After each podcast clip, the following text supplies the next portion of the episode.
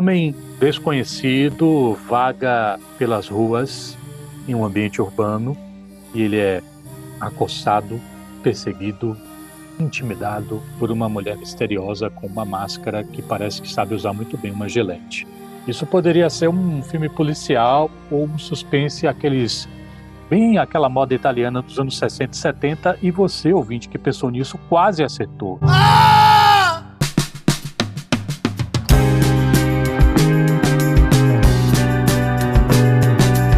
Estou falando de um EP musical que também é um curta-metragem, isso mesmo que você ouviu, estrelado pela cantora, compositora e instrumentista baiana Nana Lágrima, que muita gente deve lembrar como Nana de outros trabalhos musicais que ela desenvolveu. Eu converso agora com a própria artista. Boa tarde, Nana, tudo bem? Boa tarde, Renato. Boa tarde, todo mundo da Multicultura. Tudo bem. o que é Cláudio? Ai. Bom, Cláudio, eu acho que Cláudio é uma é um grande. É um filme, mas também é um EP, mas Cláudia é uma trilha sonora, assim. Eu acho que foi assim que nasceu. É uma trilha sonora que veio antes do filme. Engraçado você falar isso porque eu conheço dois trabalhos musicais aqui da Bahia que me parece que dialogam um pouco com isso. É, tem um professor da, que era da, da Faculdade de Comunicação, não sei hoje, o Monclava Alverde, Sim, que ele, ele fez um disco instrumental de piano que me parece que era um pouco isso, era pensar trilhas de um filme que não existe. E, mais recentemente, a banda Retrofoguetes fez aquele Enigmascope, que era uma trilha sonora de um filme que não existia. Então você não se contentou, você fez a trilha, mas queria filme também. assim, quando a gente começou a gravar o Cláudio, não havia uma pretensão assim de ter clipe. Na verdade, não havia nenhum plano de nada, né? Foi uma coisa que aconteceu na pandemia. No fundo, no fundo, foi meio que uma, uma forma de voltar a fazer música para mim. Porque eu tinha passado muitos anos sem, sem pensar nisso e sem querer muito fazer nada. Fiquei um pouco assim, desanimada. e aí os filmes, na verdade, me despertaram para querer fazer alguma coisa nessa direção, assim, mais de trilha sonora. Porque eu estava vendo muitos filmes de Alo, né, dos anos 70, 60, e muito Dario Argento e tal, e outras coisas assim um pouco mais obscuras. Você viu Lamberto Bava? Sim. Que era um, um diretor que eu, eu, eu, na minha cabeça louca, achava que só eu conhecia, né? Não, não é possível. Ele é o filho do, do Mário Bava. Exato. É. E eu vi, assim, os filmes mais podres, assim, tipo Demons, Demons 2. Você viu o que dele? Do Lamberto Bava, acho que nenhum ainda. Ah, tá. Você viu o Mário? Você então. realmente está sozinho. Mário, sim. Ah. O pai dele era fantástico, na minha opinião. Acho que é o meu preferido, assim, dos Diálogo. Do Dário você viu o quê? Do Dário, acho que quase todos. Mas os mais recentes eu não vi, não. Enfim, a trilogia dos animais é muito boa. Tem o outro, de, enfim, a trilogia da, das bruxas. Os né, mais sobrenaturais também são muito bons. É, a ópera também é muito bom. Eu estou conversando com Nana Lágrima, ela que lançou o EP e clipe Cláudio. Você era conhecida como Nana e agora está com a identidade artística Nana Lágrima. Quem é Nana Lágrima? Acho que eu, eu sempre respondo começando com acho, né? Porque eu acho que fica aberto assim, interpretação mesmo. Nana Lágrima ainda é Nana, mas eu acho que é uma, uma forma assim meio 2.0, sabe? Pós-pandemia, é uma Nana que está um pouco mais sucinta, talvez, um pouco mais focada em coisas não, não muito convencionais, talvez. Eu acho que foi meio que um, um passo assim para me permitir fazer coisas diferentes que não fossem exatamente atreladas ao que eu já estava fazendo antes, sabe?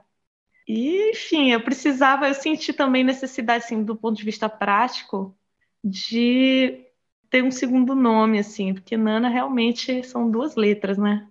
É um, então você ajudou é muito os buscadores difícil. no Google. Sim. Ajudei muito meus fãs também, que não conseguem nem achar no Spotify minha música. E assim, tinha esse problema, que é uma questão prática, mas também tinha uma questão também que para mim tem muito tempo que eu comecei, né, minha carreira como nana, tem 12 anos, eu acho, ou mais. E aí eu sentia que eu precisava dar uma repaginada assim com algo que fosse um pouco mais completo assim com o que eu faço. E eu faço muitas coisas diferentes, né? E aí meio que foi natural, assim, o Lágrima veio de um de um anagrama assim com os meus sobrenomes e tal, na verdade. E tem essa coisa da lágrima que fez muito parte assim de mim como pessoa, como artista também. Aí foi uma escolha que para mim foi natural. Nana falou desses mais de 10 anos. A primeira vez que eu ouvi falar na Nana, se não me engano, foi o Festival Conexão Vivo. Teve, né, entre os vencedores estava lá você e o Pedro Rosa de Moraes. Então, realmente, já, já, já, tem, já tem um tempo, acho que foi 2012 isso, ou 11, não lembro. 11, eu acho. Artigo no site Boomerang Music. Título: Nana Lágrima deixa para trás a, abre aspas, fofura de Nana. É vero? então, né, eu acho que Eu vou te contar uma, uma historinha que talvez ilustre a situação e que talvez responda a pergunta. Quando eu comecei a ver esses filmes bem sangrentos durante a pandemia, eu mandei uma mensagem para uma amiga minha, produtora e assistente de direção, Thais Bicharo. Aí eu falei para ela, bicha, vou fazer um disco bem gore, mas só faz sentido porque eu sou muito fofa. E todo mundo gente, me é, acha tipo assim, sangrentão, sacou? tipo, pensa em Jason, pensa sexta-feira triste, essas coisas. Eu disse para ela que ia fazer uma coisa sangrenta, mas que só ia fazer sentido porque eu era muito fofa. E que era essa a busca que eu queria, assim, que eu misturasse essa imagem que as pessoas têm de mim, de fofura, de, enfim, né, cuticute, e colocasse uma parte da minha identidade que é esse interesse por coisas esquisitas e, enfim, né, gore também. E aí eu acho que é, não é bem deixar de lado a fofura, eu acho que na verdade eu estou acrescentando essa fofura algo que sempre esteve ali, mas que nunca era muito colocado assim em evidência, né? Porque, enfim, é muito difícil você fazer coisas complexas, as pessoas parecem que não conseguem entender direito onde você quer chegar e você tem que fazer escolhas o tempo inteiro, né, nessa vida de artista. E agora eu falei, ah, quer saber, vou colocar o pacote completo. é nana, mas também é lágrima. É engraçado isso que você falou, né, da complexidade. Eu estava perguntando outro dia para um amigo meu que é dramaturgo, Gil Vicente Tavares, o que é arte? E a gente começou a conversar sobre as diferentes formas de você dizer o que é arte. Tem uma coisa que é muito viva assim no meu ouvido, que foi alguém me dizer, a arte é uma instituição. É preciso que alguém diga Sim. que uma coisa é arte para que aquilo se estabeleça como arte. É, mas esse meu amigo falou numa coisa diferente, assim, né? De, de uma, um dos conceitos que ele, que ele citou foi esse. A arte é uma linguagem técnica. Então, assim, eu fico imaginando um pouco que é um pouco decodificar, decodificar uhum. dados da realidade, aí a pessoa tem que fazer esse exercício, né? Ele demanda o exercício da, da interpretação. E acho que talvez a sua busca por deixar mais camada seja puxar mais coisas dessa pessoa com quem você quer se comunicar, né? Sim, eu acho que é isso. Estou criando mais camadas de interpretação mesmo que foi uma coisa que, na verdade, eu sempre quis fazer, mas de uma forma sutil, até por, pela minha idade mesmo. Eu fui ficando mais velha e acho que fui ficando um pouco mais interessada em coisas mais, não difíceis, mas assim, mais profundas, talvez, ou, ou que não fossem tão evidentes, sabe? Coisas um pouco mais é, difíceis de, de imediatamente reconhecer e, e decodificar sei lá, eu acho que hoje em dia eu, me sinto um pouco mais capaz também de, de trazer essas facetas diferentes e funcionar, né? Acho que isso é uma coisa que vem com o tempo também. É muito difícil você logo de cara fazer tudo que você quer fazer. e eu ainda sinto que não cheguei lá de querer de fazer tudo que eu gostaria de fazer, né?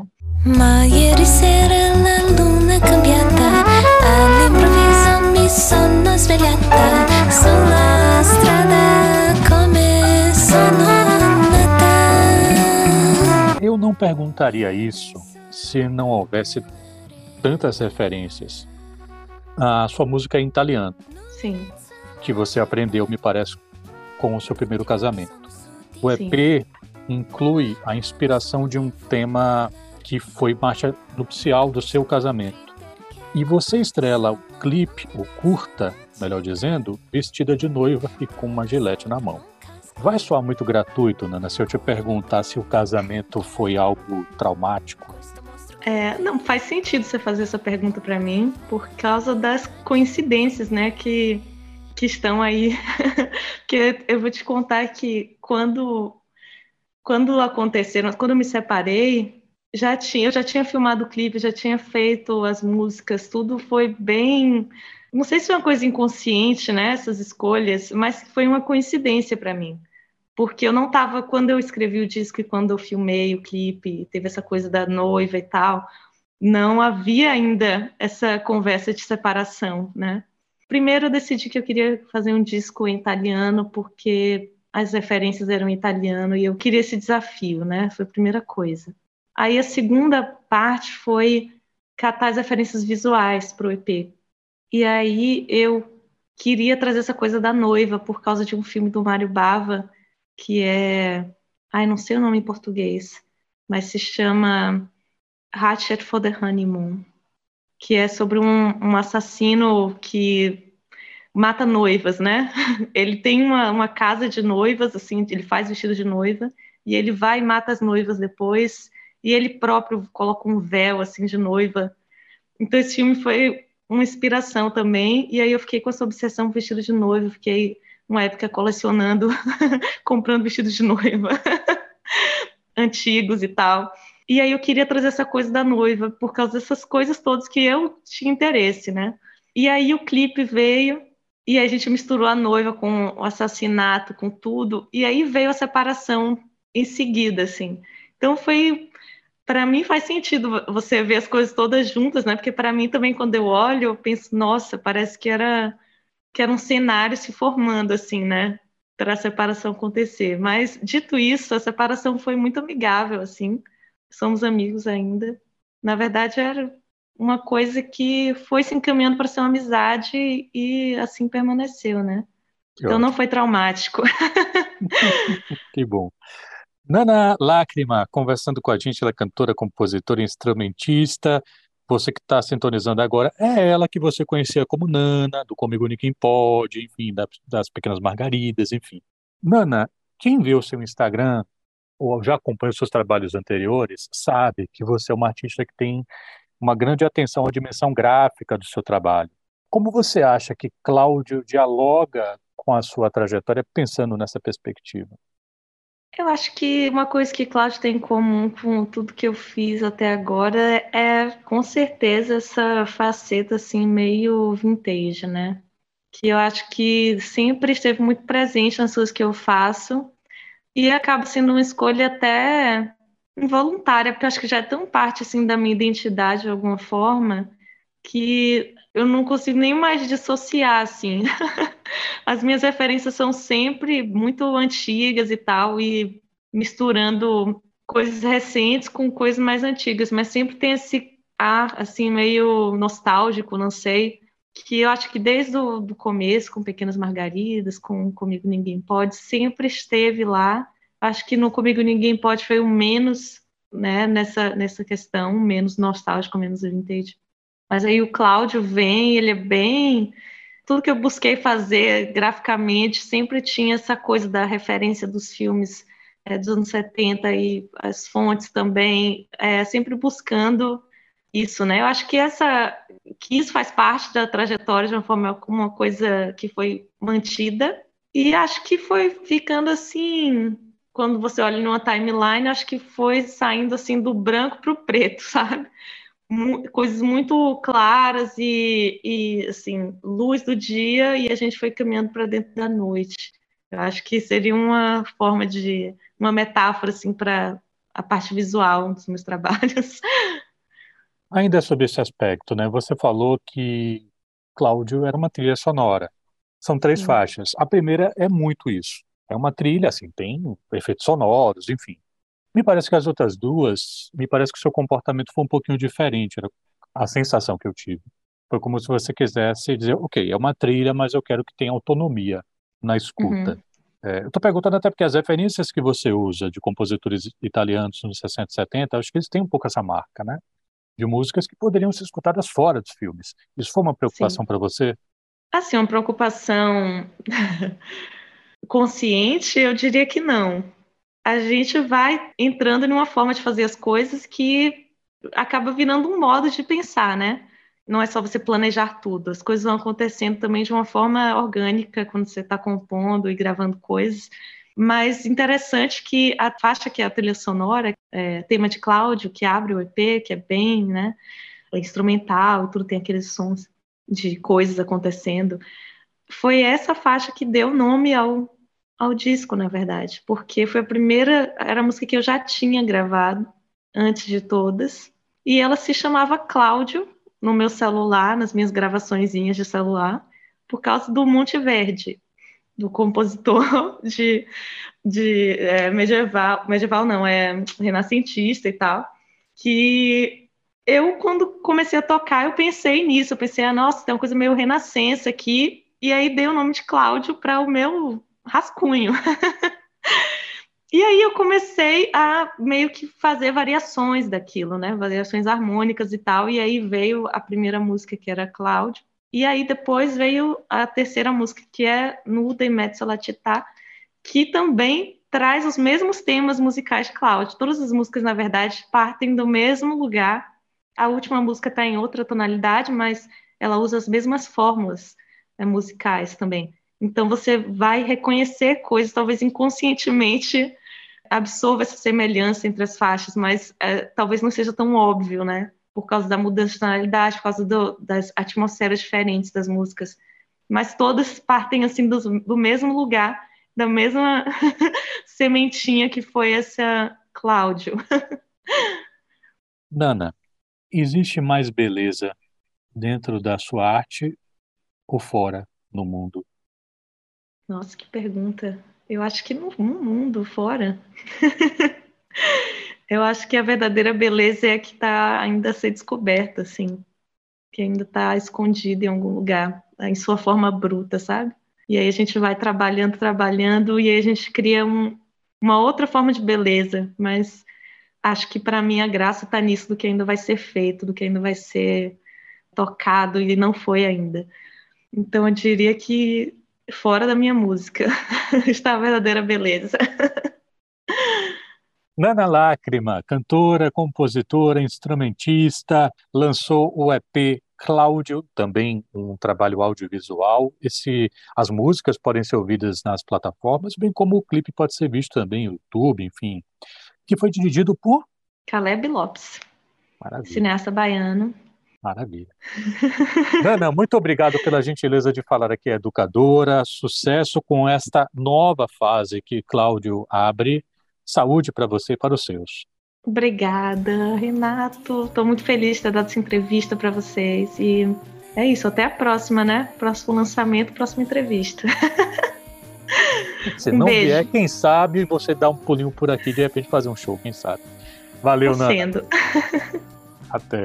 Até. Claudio,